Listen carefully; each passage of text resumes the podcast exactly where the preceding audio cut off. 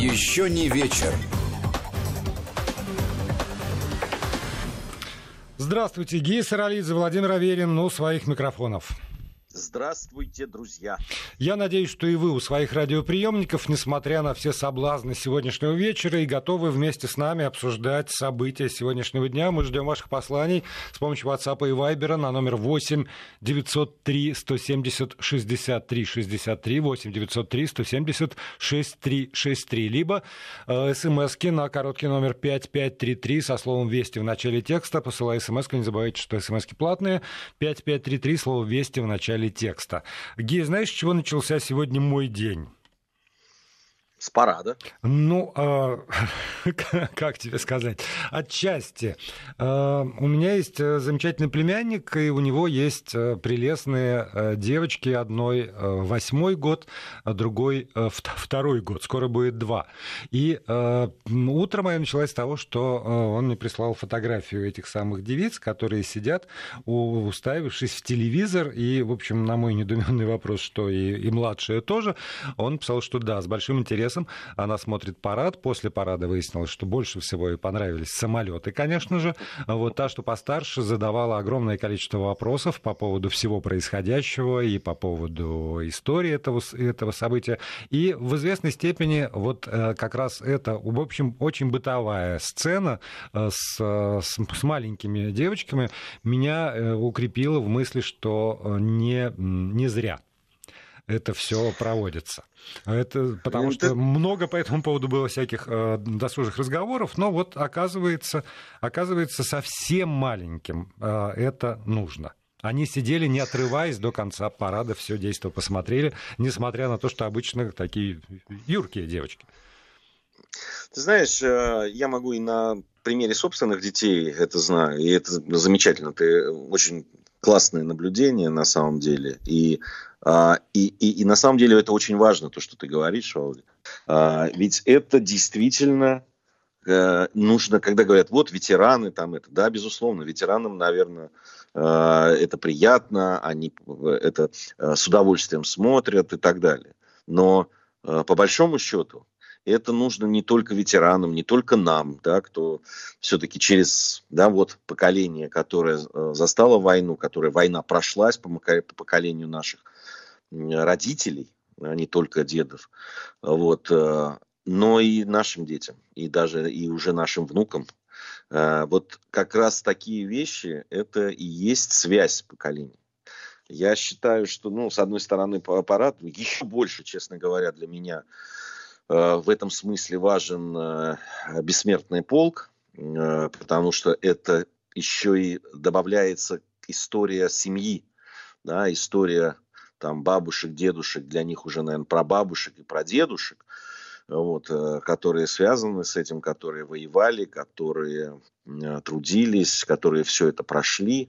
На мой взгляд, это очень важная вещь. И люди, я не понимаю людей, искренне не понимаю, правда. Но если вот люди не ангажированы, да, там как-то политические, которые просто, ну, вот им, у них социальный заказ на то, чтобы вот это все чернить, портить праздник людям и так далее. Всей вот этой гадостью, которую они пишут там в социальных сетях, все эти высказывания. Не хочу в этот день даже это все цитировать и спорить с этим. Но я знаю людей вполне себе, ну, адекватных и не ангажированных, а просто вот так считающих, что, ну, это вот это милитаризация, зачем это все нужно и так далее.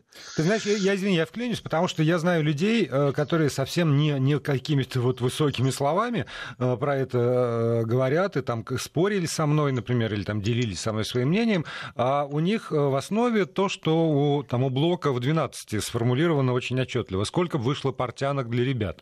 Вот исходя исключительно из экономии ресурсов, которые с их точки зрения можно тратить на иные цели. Ну, я могу назвать такое количество бессмысленных, на мой взгляд, проектов, на которые не стоит тратить деньги, а другие люди скажут, нет, на это надо тратить деньги и так далее. Но я абсолютно уверен, по реакции людей, в том числе и в наших эфирах, в моих там социальных сетях и так далее. Судя по тому, что сейчас я читаю у себя на экране в студии. Да, то, что люди пишут и то, что говорят.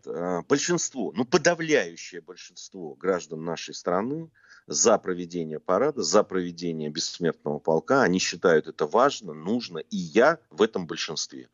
И я не понимаю, почему люди, которые не хотят, допустим, проведения этого, или им кажется, что это неправильно, просто не включают телевизор в этот день, не уедут куда-нибудь за город и так далее.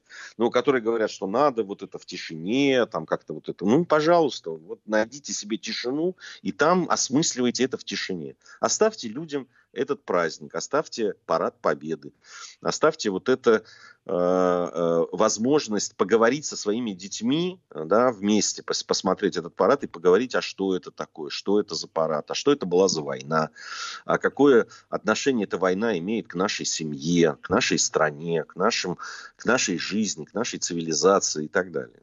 Оставьте нам это. И не надо нас поучать, И большинство тех людей, которых я знаю, которые смотрят парады, которые считают, что это нужно, они вовсе не милитаристы. Они против войны, они знают, что такое война, они знают, что такое смерть, голод, кровь и так далее. Не надо.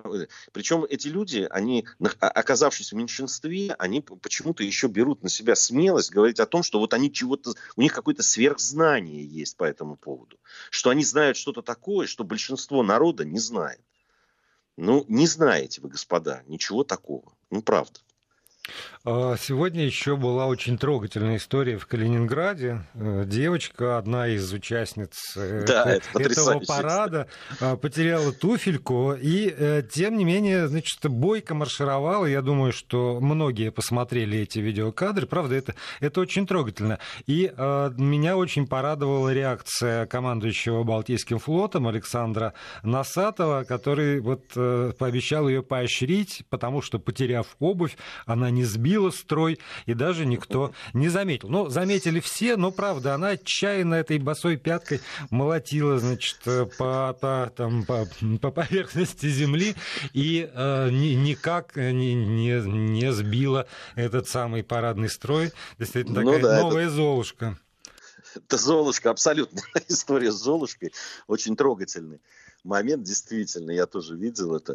Ты знаешь, я еще на что обратил внимание, и это тоже очень часто говорят, продолжая этот дискурс по поводу того, что, по поводу парада, Дня Победы и так далее.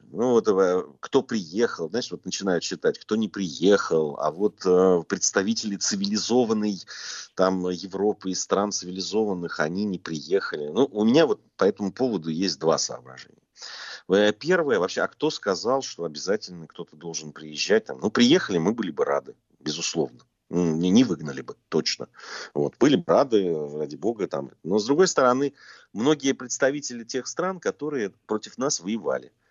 Это наша победа, а их поражение. В конце концов, наверное, людям не очень приятно быть на параде победы, который в честь их поражения.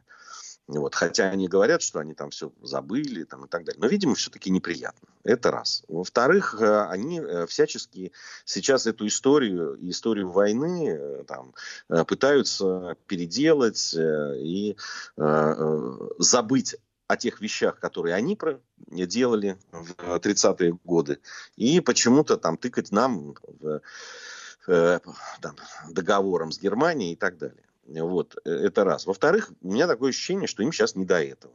В цивилизованных странах. Они ярко пересматривают собственную историю. То они ярко пересматривают. Это красивое определение. Ярко пересматривают историю.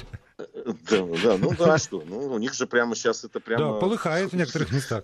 Ярко. Ноу-хау, понимаешь, они же сейчас каятся, на колени бросаются, дают каким-то новым этим готам сбрасывать памятники. Причем дело дошло уже и до людей, которые не то что не имеют отношения к рабству, а с ним всячески боролись. Или как Сервантес, тот вообще сам был рабом, напомню, да, там несколько лет.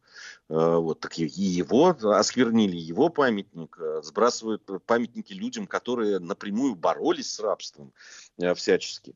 Вот. Но у них вот теперь такая, я говорю, яркая борьба за собственную, за новую редакцию собственной истории. Ну, флаг им в руки, ради бога, пускай этим занимаются. Нам надо сосредоточиться сейчас на себе, да, на том, чтобы наши дети, внуки знали историю, изучали ее, любили ее. И я абсолютно, да, как сам там выпускник исторического факультета, я за то, чтобы они знали не приукрашенную какую-то историю, но написанную с любовью к этой стране. Вот чего мне хотелось бы. И не то, чтобы вот эта история, которая там делится на какие-то... Вот здесь вот все разрушили, а потом это новая история, а это мы забыли, а здесь мы рыбу заворачивали, поэтому говорить об этом не будем и так далее. А знали всю тысячелетнюю историю нашей страны. То, как что происходило, но с уважением к этой истории. Без вот этих вот... знаешь, клише там и всяких ругательных там различных клейм таких, что да, вот это вот ужасная кровь и гадость наша история. Слушайте, она история, если посмотреть на историю любых стран и любых континентов, она, в общем, разная. Поэтому и надо знать собственную историю и любить свою страну. Вот по поводу приехали, не приехали, или кто там как быстро уехал, я понимаю, что это опять, наверное, очень идеалистическая точка зрения, но мне кажется, что есть какие-то вещи и события, и даты, которые грешно политизировать. И не приезд там, части, наверное, западных лидеров или всех западных лидеров в нашу страну на парад в честь 75-летия Победы в Великой Отечественной войне и, в общем, окончание европейской Второй мировой войны, по большому счету, это политизация, безусловно. И мне представляется непорядочным попытки политизировать и День Победы, и парад сегодняшний. Ну, там как со знаком плюс, так и со знаком минус. Вообще пытаться его непременно привязать к сегодняшнему дню, к сегодняшней политической ситуации, к сегодняшним отношениям между странами, к сегодняшним отношениям внутри страны, там, разных политических сил. Потому что, правда, вот с моей точки зрения, есть какие-то даты, которые абсолютно должны быть нейтральны по отношению к политике. И если действительно есть там, осознание того, что 75 лет назад по брусчатке Красной площади прошли представители той армии, которая действительно задушила там, в логове эту фашистскую гадину, как тогда говорили, в общем, сейчас не грех повторить, то... невзирая ни на какие политические разногласия, в общем, можно по этому поводу угомониться, успокоиться и там, проявить уважение к тем людям прежде всего. А вот пускаться в рассуждение, там, например, что сделали очень многие тоже наши коллеги, как там зашел, например, Лукашенко, где уж он там сел, как быстро он уехал после того, как парад закончился, в каком составе, значит, шли от Красной площади к могиле неизвестного солдата лидеры стран СНГ. И где там в отдалении на 2 шага или на 1 шаг был Лукашенко, правда, как-то смешно читать. Есть это. С другой стороны, это работа журналистов. Да, они там предполагают, они пытаются в каких-то деталях найти особый смысл глубокий там, и так далее. В общем, я могу понять это, хотя и принять, наверное, так же, как и ты, мне бы не хотелось об этом рассуждать в такие дни. Это как у Шварца в «Золушке». Король посмотрел на меня 2 раза и улыбнулся 3 раза. Да, понимаешь, это все из этой серии абсолютно. Это тоже часть профессии, к сожалению, да, и кто-то этим занимается. Мы имеем с тобой возможность этим не заниматься. заниматься. Да? У нас как-то другими гранями профессия играет. Я с тобой согласен, не хотелось бы политизации, но, с другой стороны, надо быть здесь реалистом в данном случае. Конечно, Вторая мировая война, ее итоги – это политика, безусловно, сейчас, потому что ровно сейчас эти мироустройства, которое было создано после Второй мировой войны, оно сейчас рушится. И все те правила, по которым жили, они пересматриваются, вернее, уже многие пересмотрены. И мы живем абсолютно точно уже в следующей какой-то исторической данности, когда вот то, что благодаря в том числе и вот этому параду, который символизировал это окончание Великой Отечественной войны для нас и Второй мировой войны для всего мира, они сейчас рушатся. И поэтому не политизировать это просто уже не получается. Вот. И то, что происходит с историей Второй мировой войны, уже на протяжении, на самом деле, довольно длительного времени, мы наблюдаем за этим, в том числе, кстати, и мы это очень анализировали там в своих беседах, разговорах с моими однокурсниками, тоже историками, и очень глубоко многие знают эту историю и следят за тем, что происходит именно в академической науке по поводу Второй мировой войны. Но, к сожалению, ничего радостного там нет. Действительно идет пересмотр абсолютно базовых вещей, на которых зиждился послевоенный мир. Вот. И в том числе в исторических трудах. Это есть. И нам надо с этим что-то делать. Ну вот наша слушательница Валентина, как ни странно, из Объединенных Арабских Эмиратов, почему-то с такого номера телефона она отправляет сообщение, но подписывается. Спасибо, Валентина. Лучше 175-й день победы в Великой Отечественной, чем первый парад победы опять. Вот, может быть, правда, в этой формуле очень важная мысль и очень нужная сегодня мысль заложена. Лучше праздновать действительно 175-ю годовщину победы в Великой Отечественной войне и окончания Второй мировой, чем, не дай бог, даже первый, но новый парад победы проводить. Тут я с ней абсолютно согласен. Ну, тут трудно с этим не согласиться, безусловно, но, знаете, есть какие-то даты, есть какие-то вещи, которые нельзя не то, что даже забывать, а нельзя, чтобы это перестало быть актуальным. Как бы далеко мы ни уходили, все-таки это действительно победа в войне, которая была в войне на выживание. То есть не победили бы, нас бы не было. Ну так вопрос стоял. Это была действительно война. Я много раз об этом говорил, скажу еще раз. Я считаю, что тогда, так получилось исторически. Не потому, что мы хорошие там или какие, но исторически так получилось, что мы оказались на стороне света против страны зла и темноты. Для меня это так. Прям как сваю забил. Что ж после... Я правда так думаю. Это действительно, Володя, это абсолютно моя убежденность в этом. И когда я читаю, что прошли люди за эти дни войны, и что перенесла наша страна и народ и так далее, и какую цену мы заплатили, и как это... понимаешь, достаточно прочесть в окопах Сталинграда, понимаешь, Некрасова, чтобы понять, какой ценой давалось. Да, Гей, достаточно иногда поговорить с родственниками. Мы продолжим после выпуска новостей. Продолжаем программу. Гей Саралидзе, Владимир Аверин. У микрофонов, вы у радиоприемников, и мы по-прежнему с удовольствием ждем ваших посланий в WhatsApp и Viber на номер 8-903-170-63-63, 8-903-170-63-63, либо на СМС-портал 5533, короткий номер, слово «Вести» в начале текста. Вот так вот. Ну и... Продолжая тему сегодняшнего дня, тоже как по-разному люди реагируют на предстоящие или проходящие события. Вот я сегодня открыл, так случайно получилось, я просматриваю периодически региональные издания, Волгоградскую газету, ну, онлайн-издание, естественно, из Волгограда.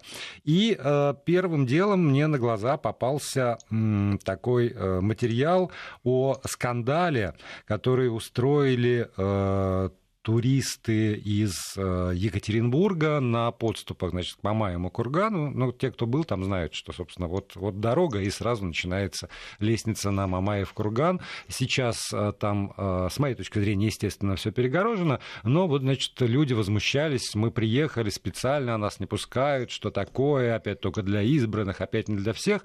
Другое волгоградское издание очень красочно повествует о подготовке, которая последние сутки идет на Мамаевом кургане к концерту, который будет транслироваться. А это, ну, там и тебе, и мне это понятно. Я думаю, что это понятно, ну, почти любому человеку, который хоть раз включал телевизор, что для того, чтобы организовать концерт и трансляцию еще на всю страну, там, на весь мир, нужна аппаратура специальная, нужны там технические всякие дополнительные примочки, сооружения, условия. В конце концов, нужно репетировать для того, чтобы все это в прямом эфире прошло без сучка, без задоринки.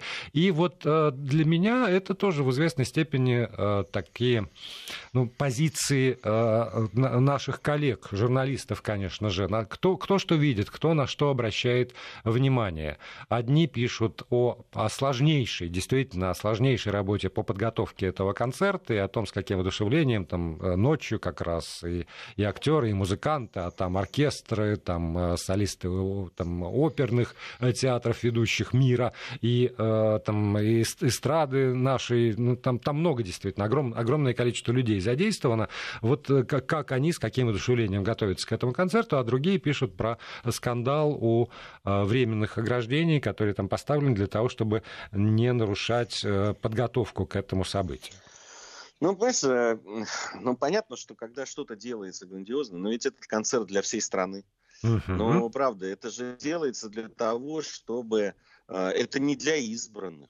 Ну, вот это вот все, что сейчас там происходит, это не для избранных, которые там придут, и только вот они увидят это зрелище, и больше никто. Это делается для того, чтобы во всей нашей большой стране все могли посмотреть там грандиозный концерт, и действительно там потрясающие артисты, и оперные певцы, и музыканты классические, и эстрадные, и так далее. И это делается для страны. Ну и понятно, что, ну, когда делается что-то большое, ну, кому-то, наверное, приходится что-то потерпеть. Ты знаешь, я живу в центре Москвы. И вот каждый раз, когда там парад 9 мая или, допустим, новогодние какие-то празднества и так далее, у нас тут все перекрывают.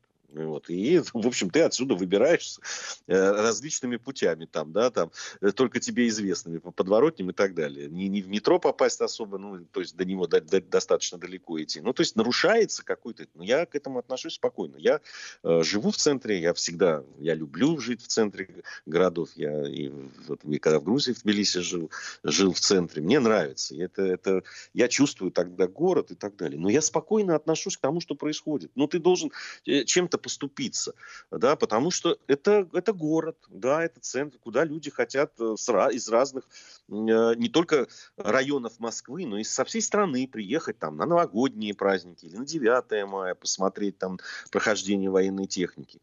Ну, это да, это для страны. Ну, здесь надо для всех, для нас. Здесь надо к этому спокойнее относиться. Ну, вот без этих истерик. Ну, а почему? А вот я хочу.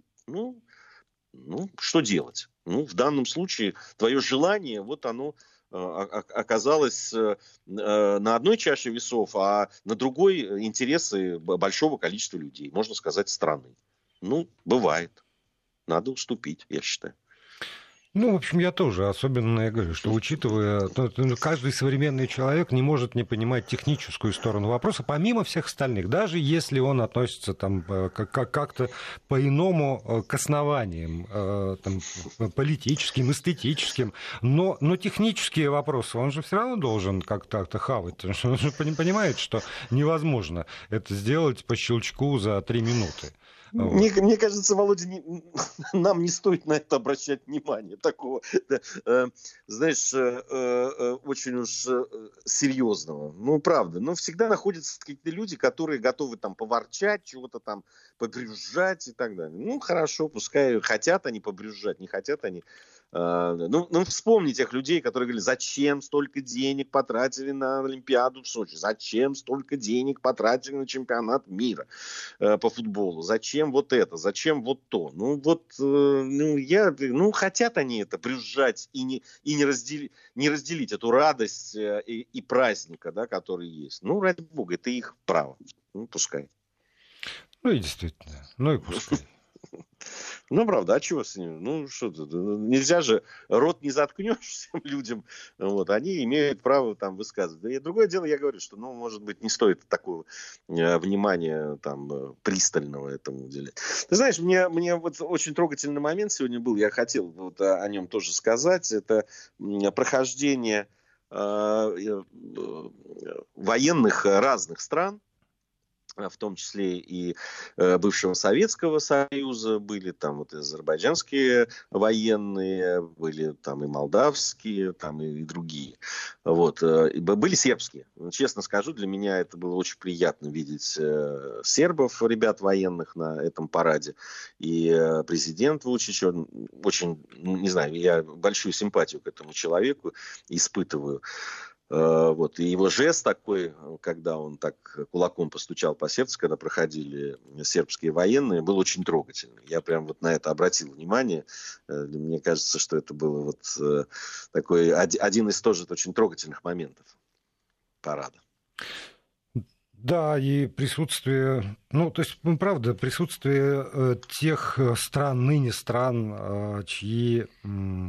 представители так, когда-то тогда воевали вместе, там, плечом к плечу, и не были разделены. Это, правда, какое-то очень важное дело. Знаешь, мне кажется, вообще это очень важное отношение. Это такой, для меня, это вообще маркер такой. Знаешь, это такая лакмусовая бумажка, вот отношение к Великой Отечественной войне. В Грузии, вот, понятно, из-за коронавируса не смогли ветераны и те люди, которые сопереживают там, и хотят отметить это, не смогли прийти на место обычного сбора. Это еще вот с моего детства. Я помню, это Парк Победы. Есть в Тбилиси парк Ваке, вот, где есть мемориал погибшим. И обычно там встречаются ветераны, приходят люди, их дети и так далее. И в этом году был невероятно трогательный момент. Один из ветеранов, ему там за 90 лет, а еще на 9 мая был проливной дождь в Тбилиси. И не ходил транспорт.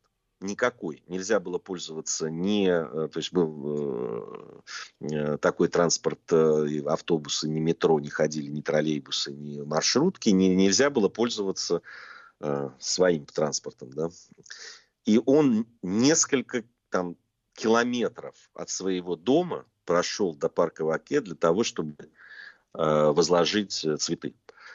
Там, по-моему, 8 километров, то ли сколько-то. Вот человек, которому за 90.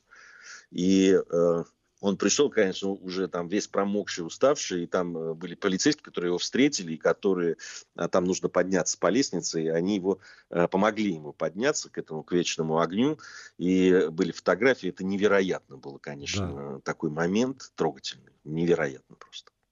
А вот по поводу трогательных моментов. Я все сижу, ломаю голову, уместно про это рассказывать сегодня, когда мы говорим все равно о параде или неуместно. Но мне кажется, что как раз более чем.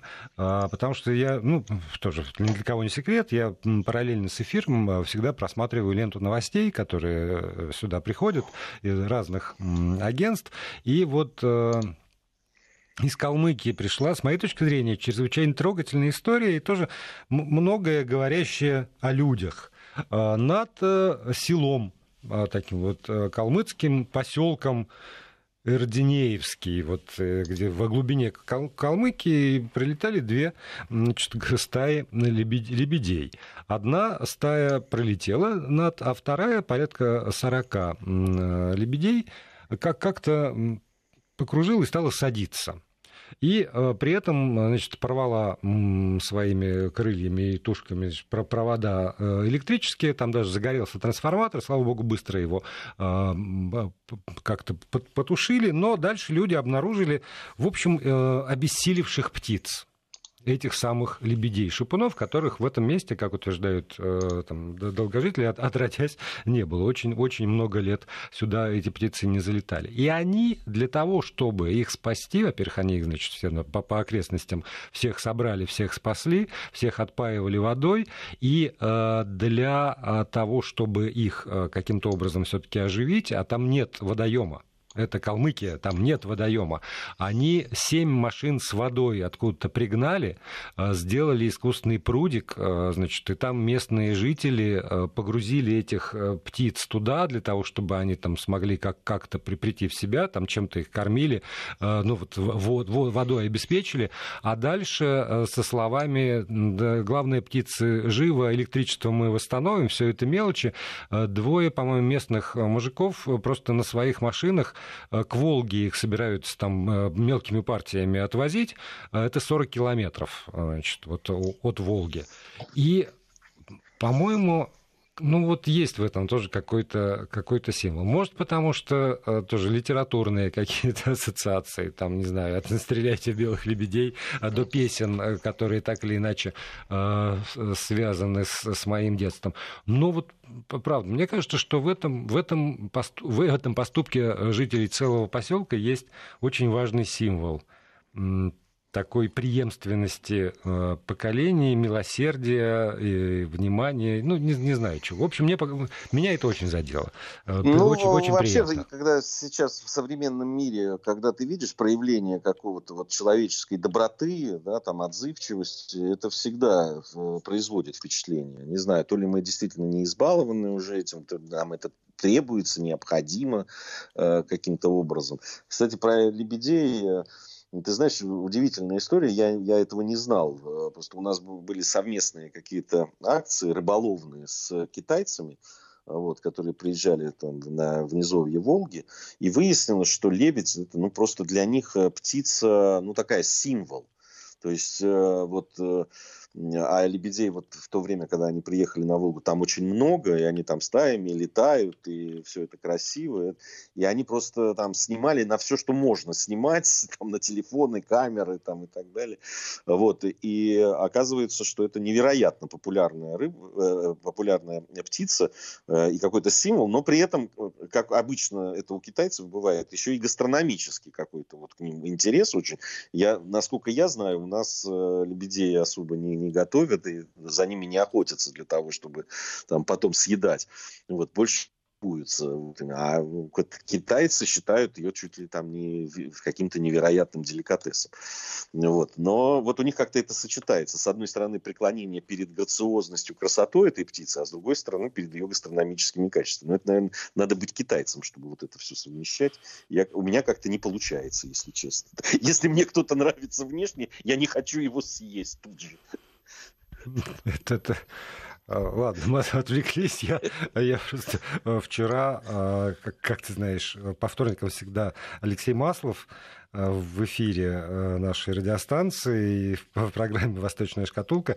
А я, естественно, читаю те вопросы, которые присылают Алексею Маслову. И почему-то вчера как раз был какой-то всплеск интереса гастрономических таких вопросах по поводу, значит, того, что, как именно едят, и правда ли, что едят это или не едят то. И мне было очень сложно беседовать с Алексеем Александровичем про серьезные политические, экономические вещи, потому что у меня перед глазами все время мелькали вот эти вот очень забавные сообщения от наших слушателей по поводу гастрономических пристрастий китайцев. Почему-то необыкновенно вчера вечером это интересовало.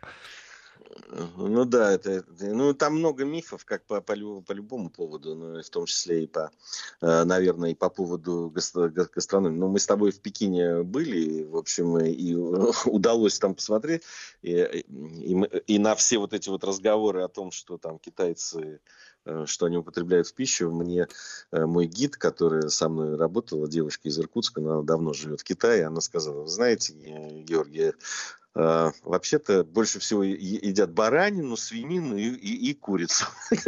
Все остальное это так. Праздничная еда. Да, ну и... по поводу, ну, неизбежно, что же, это ковиду-то нельзя же не вернуться. Очень тоже своеобразное заявление, как раз, по-моему, сегодня ночью по московскому случаю времени прозвучало из уст президента Трампа. Он предложил переназвать, наконец, уже этот самый ковид в Ухань или что-то там как-то чайно-флю, ну, вот что-то такое, чтобы уж точно закрепить в словах происхождение этого самого вируса и, видимо, сбросить прах ответственности с ног своих. Вот. Очень все тоже какая-то, значит, на заговор похоже. Давайте вот назовем как-нибудь этого, там, не знаю, как домового, и тогда, значит, он перестанет быть опасным. Хотя, собственно, опасность сохраняется. Ну, ты знаешь, там война между торговая и война, наверное, информационная уже, которая идет между Соединенными Штатами и Китаем, она, в общем, перестает быть такой вялой. Она вот переходит в общем острую достаточно фазу. Причем там, вот интересно, что те же китаисты, вот, с которыми мне доводилось беседовать, которые хорошо знают Китай и, естественно, отношения между Китаем и Соединенными Штатами Америки, они все говорили о том, что настоящей войны не будет, что они так друг в друге заинтересованы, так они повязаны и так они завязаны, что, ну, в общем, разорвать это невозможно, и настоящие, ну, попугают, там будут какие-то там такие бои местного значения, торговые, там, информационные, но вот до большой войны дело не дойдет. Не знаю. Вот то, что я вижу, мне кажется, уже за рамки вот того, о чем говорили эти специалисты, которым я, безусловно, доверяю, но, видимо, даже они не ожидали от того, что, может быть, именно ковид, да, и вот эта вся история с этим еще наложила свой отпечаток. Но сейчас прямо, ну, это все по-серьезному. Вот то, что я читаю, и, кстати, вот в телеграм-канале как раз нашего коллеги вот Маслова Алексея тоже, он пишет очень часто, и вот то, как... И он сам это подчеркивает, что, ну, в общем, всегда достаточно дипломатичное, да, там, высказывание там, китайцев, особенно когда это делается во внешний контур там, и так далее, они стали очень и очень резкими. И тон такой, знаешь, прямо вот я когда читаю, там прямо, знаешь, там Мао Цзэдун, там вот про американский империализм там и так далее. Туда куда-то в 20-е годы, в 30-е годы нашей истории тоже отправляет. Поэтому, не знаю, мне и вот это все тоже и переименование ковида в Ухане, мне кажется, это вот из этой же серии, но... Там гораздо серьезнее все, ну, вот исходя из того, что рассказывают. Я-то хотел не в сторону международной политики нас с тобой развернуть, а в сторону наших реалий, потому что, ну, так или иначе, тоже сегодня все наблюдали... Там, ну, назову это там собрание людей на Тверской в центре Москвы, людей, которые естественным образом там, хотели посмотреть на технику, которая двигалась в сторону Красной площади и обратно. И я говорю, что я буду с упорством достойным лучшего применения, может быть, напоминать людям о том, что действительно во всем мире и в нашей стране в частности, и даже в Москве вирус есть. И такие простые вещи, как, ну, попытка хотя бы сохранить дистанцию или надеть маску, когда вокруг есть люди, это не стыдно. Совсем люди, это не стыдно, и не надо этого стесняться. Я просто наблюдаю, как постепенно уходят маски с лиц людей в метро, в магазинах, например, то, что я видел когда-то почти повсеместно, теперь это все мне кажется, меньше.